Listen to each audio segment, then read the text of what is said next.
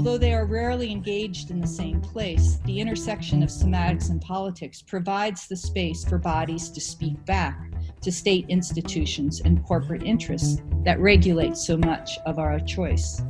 Moving across bodies, somatics, and activism politics allows us to think seriously about how we can cultivate a public discourse that is responsive rather than reactive to the inevitable shifts in the balance of our lives. To have to just interview someone that's been so well thought and so well lived in the experience is just a real a real grateful pleasure. Welcome to Dropped In, a podcast about cultivating resilience through artistic practice.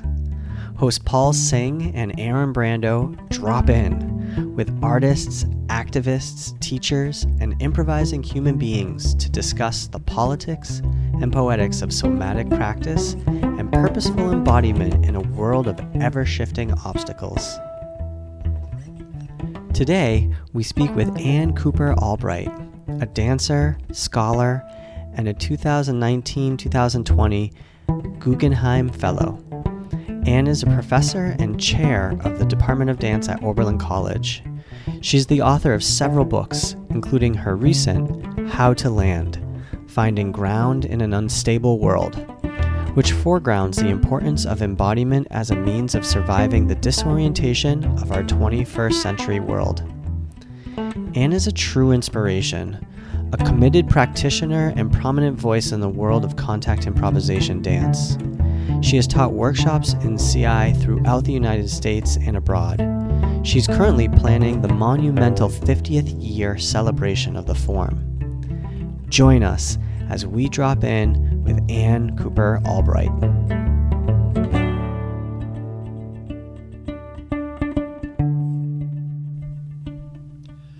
Take a few seconds to remember the feeling of a task you completed this morning. The taste of your first drink, the feel of cloth sliding onto your skin as you dressed. And then shift forward to now and name the task you're in as you're listening to this. You've moved from memory to possibility, from known to unknown, and now move further with us.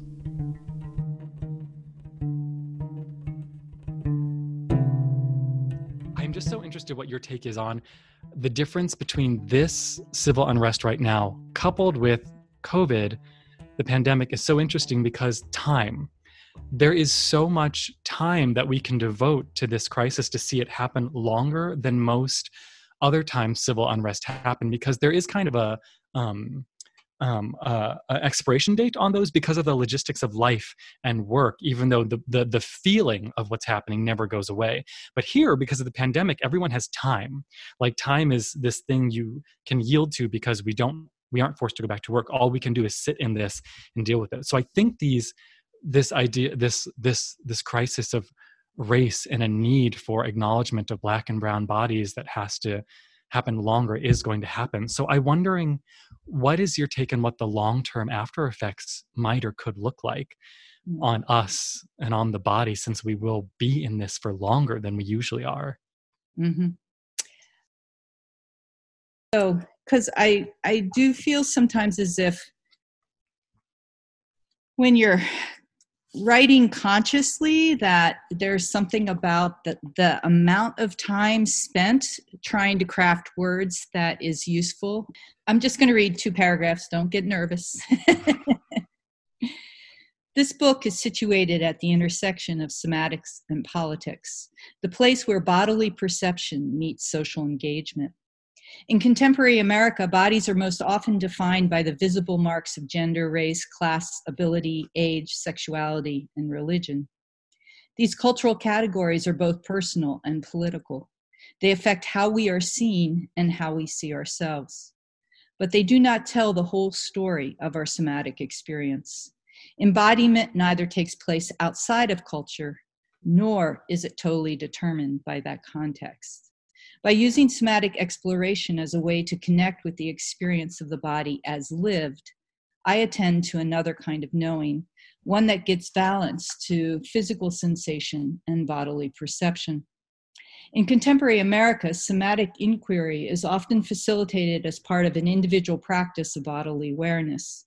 In the context of yoga, movement therapy, contemporary dance release techniques, or fitness training, the focus on visual imagery and breathing that is so central to somatic practices can make a big difference in how we inhabit our bodies.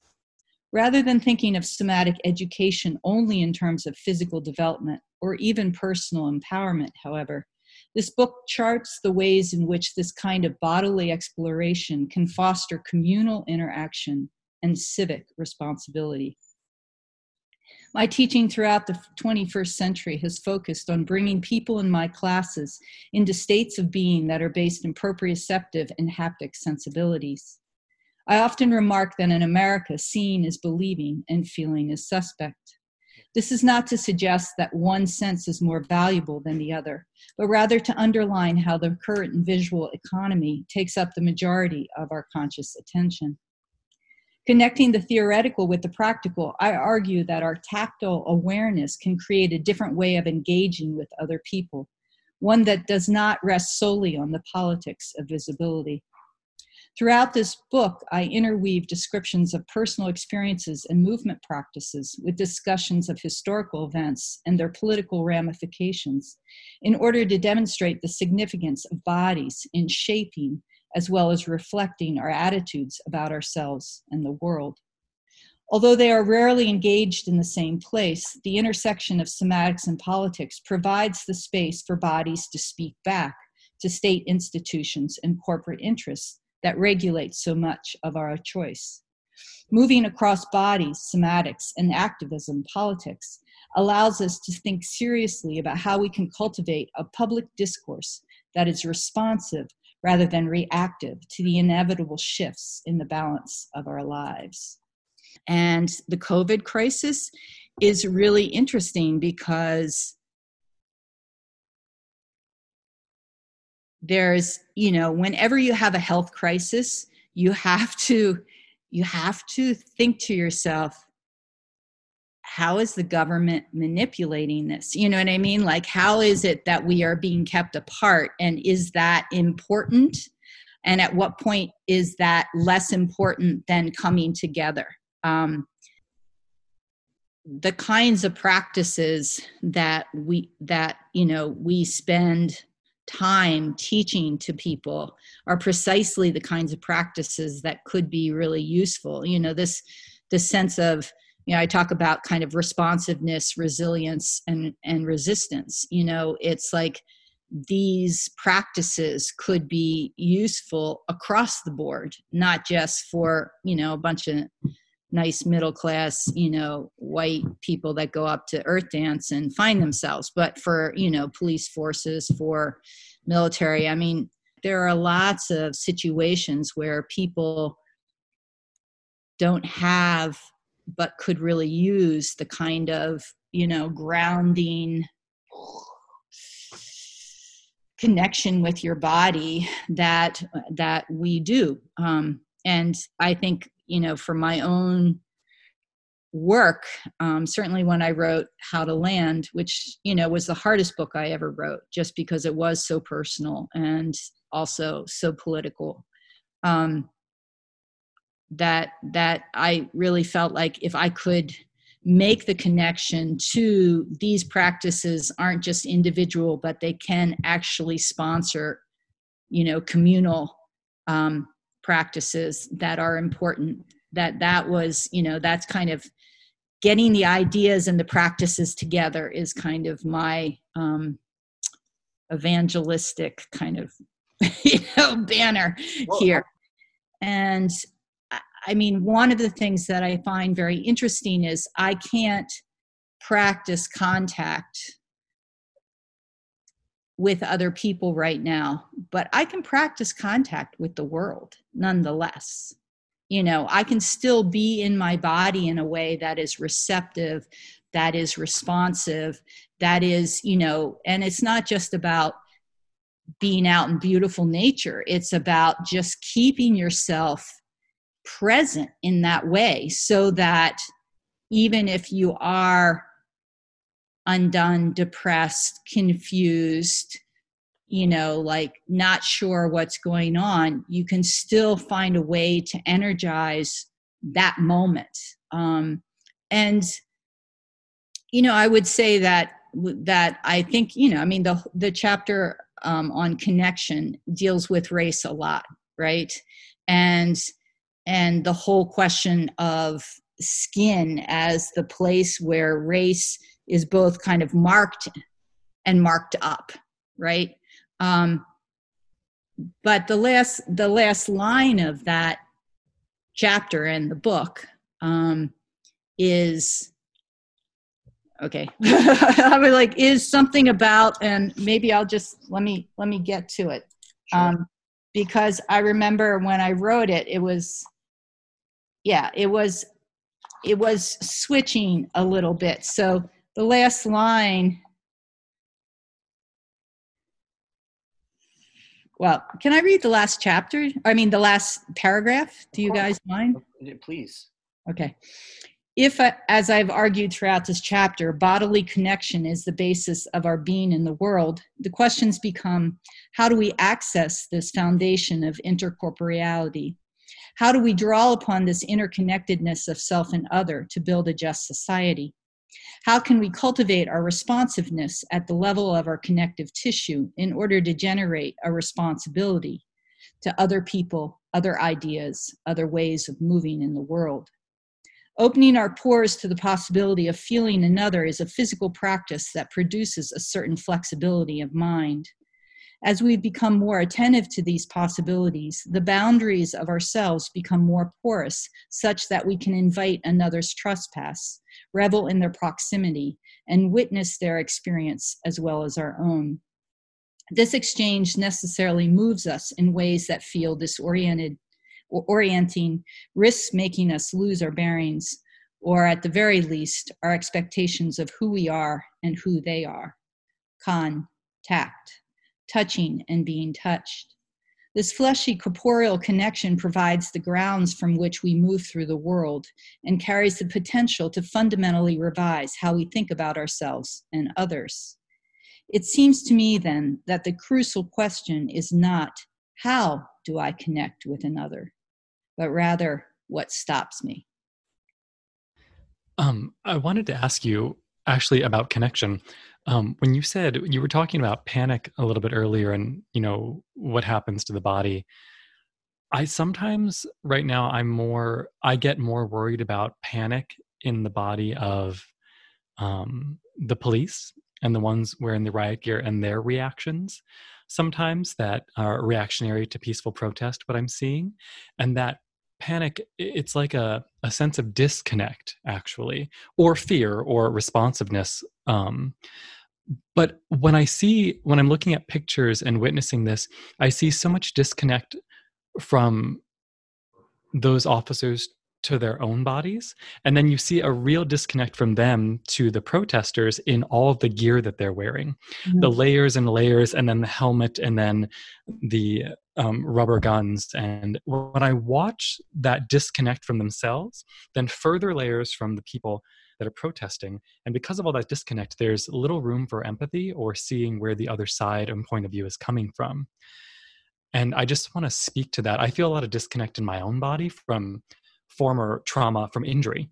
Um, yeah, I had a really bad. Um, I was in a very very bad car accident, and um, I remember my mind and my body like the moment of actual disconnect of actually them splitting and severing and i feel like from then till now it's just a constant trying to reconnect those two things. And I used to do this action of my neck and my head splitting, and I had to stop doing the physical action of representing that because it was just enabling my body to remember what they felt like separately. And it was intense because, you know, I was considered dead on arrival, you know, spine gone, head cracked open, shattered femur, and to the point where it's like, how do I start mending this? And never to the point where I thought I could be practicing contact improvisation. This aside, somehow I see that relation now and I see this disconnect on a larger level between the bodies I'm talking about, protesters and police, and the layers between them. So I guess my question is, um, as someone who really understands what connection can do and what contact improvisation can do for connecting, um, I want to understand better how that grounding connectedness through contact improv can help us connect to each other in other ways outside of the dance studio, etc. Um, because one of the things that I've experienced um, among, uh, you know, academics, my colleagues, is that um, there are a lot of ways we can think the right thought, but our bodies are less comfortable being in the same space. Mm. So, you know, the kind of when people talk about microaggressions, you know, they may be talking about things on their Instagram or whatever, but oftentimes I read it as um, a kind of just like a slight turning off. And, it, you know, and this is class too, somebody who's too loud gets in your face too much you know um, is coming from a different environment so that they're you know they're not socialized the way you were socialized right? So it could be about screaming. I mean some people you know scream. Their families scream. They are always in each other's face. Other people that's like considered you know aggressive or mean or you know just like you know street right? So i think that it's really um, it's really about finding a way to both understand that and be reflective for yourself like where am i turning off somewhere? You know am i you know kind of or also um recognizing that like if you're feeling a little moment of wanting to withdraw how do you stay present how do you stay really available you know without um your ego getting in the way, without your uh, expectations getting in the way, without, uh, yeah, without all of that stuff. And, um, you know, I think that, you know, here's, here's a great story that should make you laugh. So um, I, I was called, I was emailed, right? Now, I I am a very limited person like when it comes to I don't google a million people to find out who they are. You know, I it's just not my cup of tea. I'm just like fine. So I get this email from this person who is in a graduate program and I figure that they want to come try to recruit some of my students. So they're saying, you know, I'm going through, can we meet for lunch and da da da. I was like, sure, but before lunch I'm teaching a contact class and the person was oh well i don't you know really dance anymore and blah blah blah i was like get your dance pants on and be there at 10 so how was i to know that this particular person was black and a ballerina right so how far can you get from what we're doing in contact right uh-huh. And if I had looked them up, I would never have been like, you need to come in here. But they came in, they took the class, and afterwards they said, oh my gosh, that was so great. I haven't been in the kind of physical contact with people and, you know, particularly students. And, you know, it was satisfying to that person and you know and then we went out to lunch but it's it's just one of those things that i think is really important to me that's a moment of saying if you knew what the expectations were then you would never have crossed over that gulf of like come on we're going right. to do this together we want to talk about things we're going to have a dancing experience first so that's i mean a kind of you know light antidote, but I think it shows how it can be, you know, and I see this all the time. I see this in terms of mess and bodies, and whether it's aging bodies or young bodies or disabled bodies. We aren't used to that kind of mess a lot of times. But the thing is, I think contact, you, you know, you start to get used to a little more mess. I mean, there are students now who dance and have danced for a long time without ever taking their socks off. Right. Right. Yeah. You know, and and you know what does it mean to say we're going to start by massaging our feet. And several weeks later, we're going to start by massaging someone else's foot. Pass your foot to the right, you know, that these are ways of, you know, teaching all kinds of things, but it's also a breaking down um, the kind of messiness of bodies that, you know, to talk, go back to your question, Paul, about Zoom, you know, there's kind of a way in which Zoom doesn't you know cleans up everybody's interactions right? And go. yeah, ahead. Uh, well i don't know. I'm chomping i'm i'm chomping at the bit here to uh, to to um to read this uh this little section of your book um okay. because i think it really relates to um what you were talking about about the skin uh being this boundary it also relates to um, the inherent mess that is so important to deal with. And that inherent mess is actual contact with other human beings and all that's entailed in that. Um, I think about uh, one of my first teachers, Martin Keogh, who used to who used to always say, uh, "Contact is a practice of expanding your capacity for being awkward." Mm.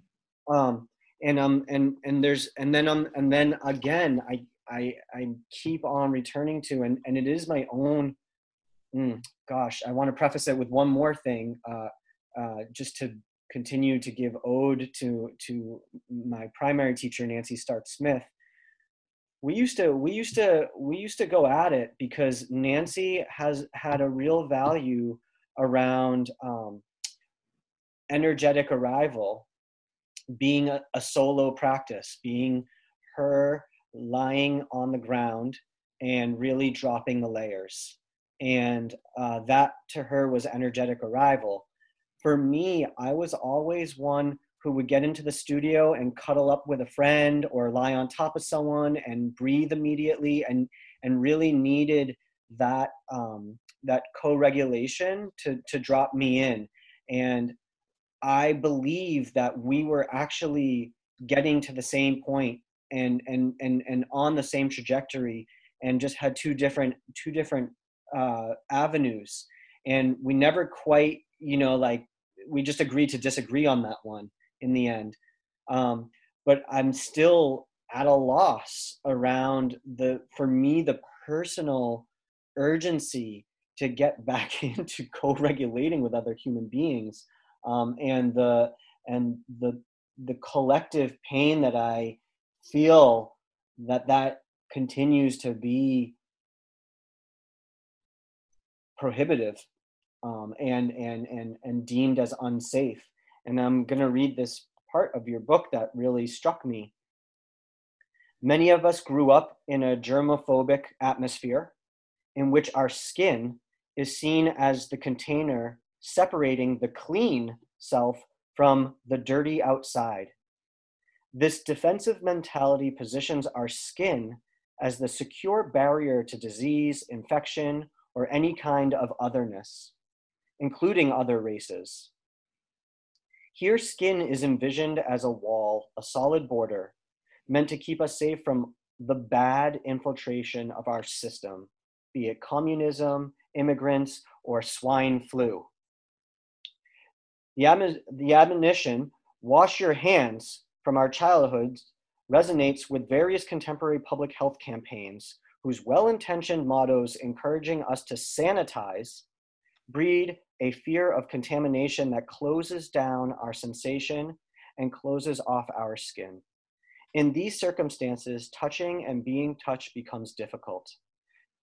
Um, and then, and then I just there's just one other little thing that you write in another paragraph following this that says, if, on the other hand, I conceive of my skin as the porous medium of exchange between the self and the world, then I will be more apt to experience it as permeable, sensitive layer that can facilitate the experience of living. Yeah, it's pretty good, I think.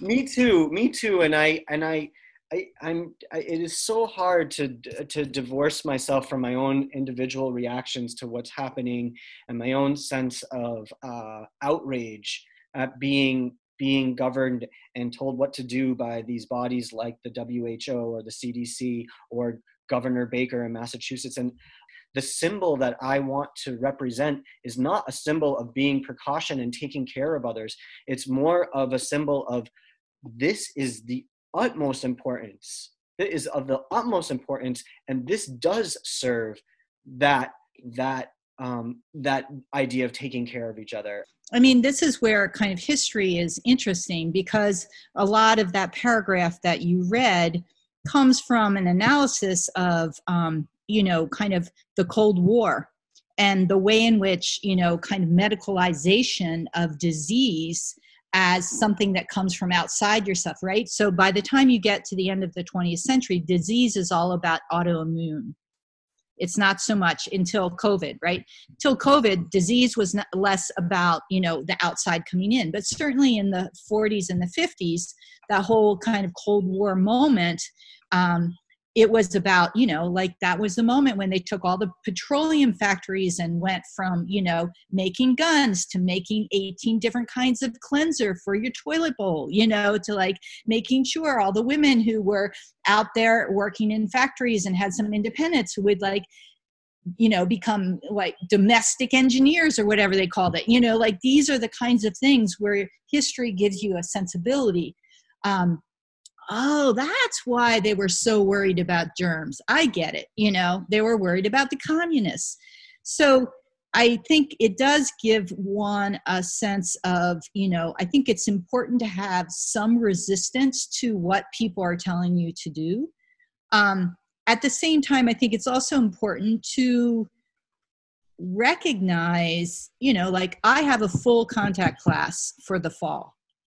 I'm not going to teach that class. I'm going to teach a physical mindfulness class because we will not be able to, even if we have students here on the fall, it's going to be, you know, very much a socially distanced, you know, kind of situation. So I'm going to save that class for later in the spring and switch my teaching, right? Switch it from spring to, or fall to spring.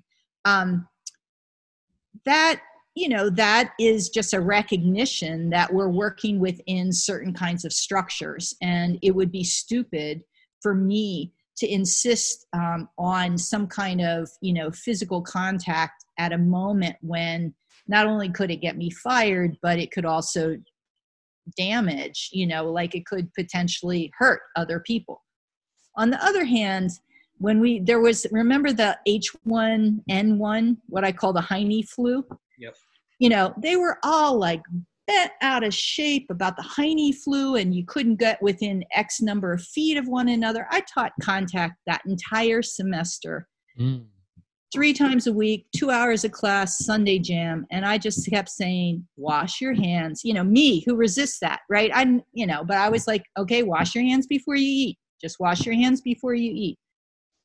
I mean, it's really interesting because when you know you look at kind of statistics about germs it's not the floor right? There are more germs on your cell phone than there are on the floor or a kitchen counter all right? I mean you know when i tell my students that they're all like whoa but that doesn't keep them from sharing cell phones a million times a day and you know all of that stuff. So i think yeah you have to decide what are the places that you know there's too much caution and what are the places where it's you know critical for the health of other people to pay to pay attention and to follow. Um, i do think that a lot of the work that gets us to the place where we can um, you know actually physically touch one another can still happen. Um, but you know just in terms of of kind of following up your conversation about Nancy and you know warming up, what takes to arrive, um, you know the kind of slightly uh, kind of you know rebellious punk rocker in me. Like sometimes when my class comes in, we arrive by dancing to Marvin Gaye or Melissa Etheridge or you know somebody else that happens to be on my iPod right? You know, something my kid put on or something like that. So a lot of times I think there is a sense of the only way to arrive. Like there's fascism in contact, right? You know, we know that, right? The only way to arrive is to get a certain way, where sometimes I just want to be like, can we can we do this now yes this is what we need okay and then we can move on you know that these are practices that don't always have to start one way and finish another that you can mix things up um, so taking that kind of sense of you know that, that okay if if we can't move this way how else can we keep things going energetically without letting the system shut us down? It's so funny. I'm conflating two ideas we just talked about but the the phrase i want to be contaminated with your presence popped into my head and i really i like the idea of that because brando had alluded to um he said at the beginning of this he was asking me he said do you have someone?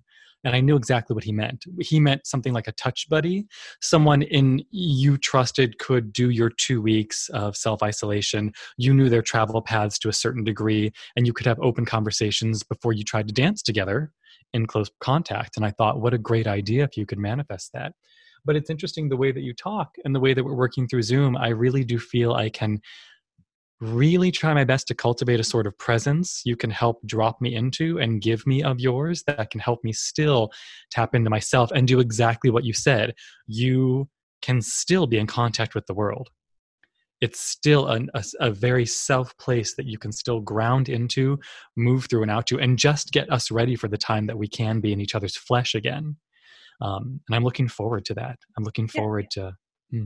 Yeah i mean i think three dimensionality is a big one. Like you know how do you kind of not let zoom or a screen kind of take over your life? Well one way is constantly be reminding yourself of backspace of that kind of density and the three dimensionality of the world. Paul you were talking about injury and that sense of connecting um, with yourself. So a lot of times whether it's trauma, physical trauma, emotional trauma, political trauma, we tend to think we have to heal ourselves whole before we can kind of move forward in the world. But people with, you know, injury and constant, you know, something or other, they it's not about getting whole before they move forward in the world. They're in the world, they have this situation, they're just got to deal with it, you know, and there are ways to deal with it. And one's to like buy what the world says about you and another is to just do your own thing you know like i keep saying it's no accident that when i turned 60 i started working on a book on simone forti whose career took off in her late 70s and who with parkinson's is still performing you know? So like how cool is that? How inspirational is that to not let something stop you from doing what you need and i think that that sense for me of you know pores of the skin opening was critical for me when i started to think about how air could support my body how the world and even air which we think of as absence can support my body so that my broken bones or my back that doesn't work doesn't need to be the only thing supporting me. Mm you know and i think you know i mean i think that's one of the most critical ideas that come out of contact is that sense of you know you don't have to support yourself. You don't have to move on your own two feet all the time. That so much beautiful dancing can happen letting other people support you. So take that idea that's part of a practice and insist on it in other parts of your life. Yes yes Yes. Yeah. I love that. I love that. I want to, um, I think I want to wrap up with that. Um, Sounds good. And, uh, gosh, I mean, I just, um, I feel really touched um, by getting to um, have the privilege and the opportunity to share this moment with you. Um, just to tell you that despite all of this, I am going forward with the 50th anniversary of Contact Improvisation. Oh, I'm right. I'm right there with you, Ann. Believe me. July 2022, you can come move in this beautiful space with many other people and we can you know and we can evaluate the form and talk about how we can make it better how we can make it more accessible how we can do all kinds of stuff but i feel as if you know i i think even now even now when we're not allowed to do it i want to say it has a 50 year presence in the world. It has a history. It has ideas in it that are so important. And so i'm not going to let you know this situation keep me from full steam ahead. Like you know what i mean? Like here's the moment where there is no fucking way i'm going to put in the kind of time that is going to be required to make this happen yeah. in two years unless i feel absolutely like this is going to happen. We just have to make it happen. I don't care what it is. I don't care how we accommodate whatever situation we're in. It's going to happen. I can't wait to be a part of it. Um, Ann, I'm so grateful for your time and to finally get to meet you after knowing all about you for so long. It's funny, when I was prepping for this interview, I kept coming up with like questions because I was agitated. And then I would read more of your introduction of your book and be like, up, oh, she answered it. Up, oh, she addressed it. Up, oh, she got it. And I was like, well, damn it. Like, I want to like get at this woman, but to have to just interview someone that's been so well thought and so well lived in the experience is just a real, a real grateful pleasure.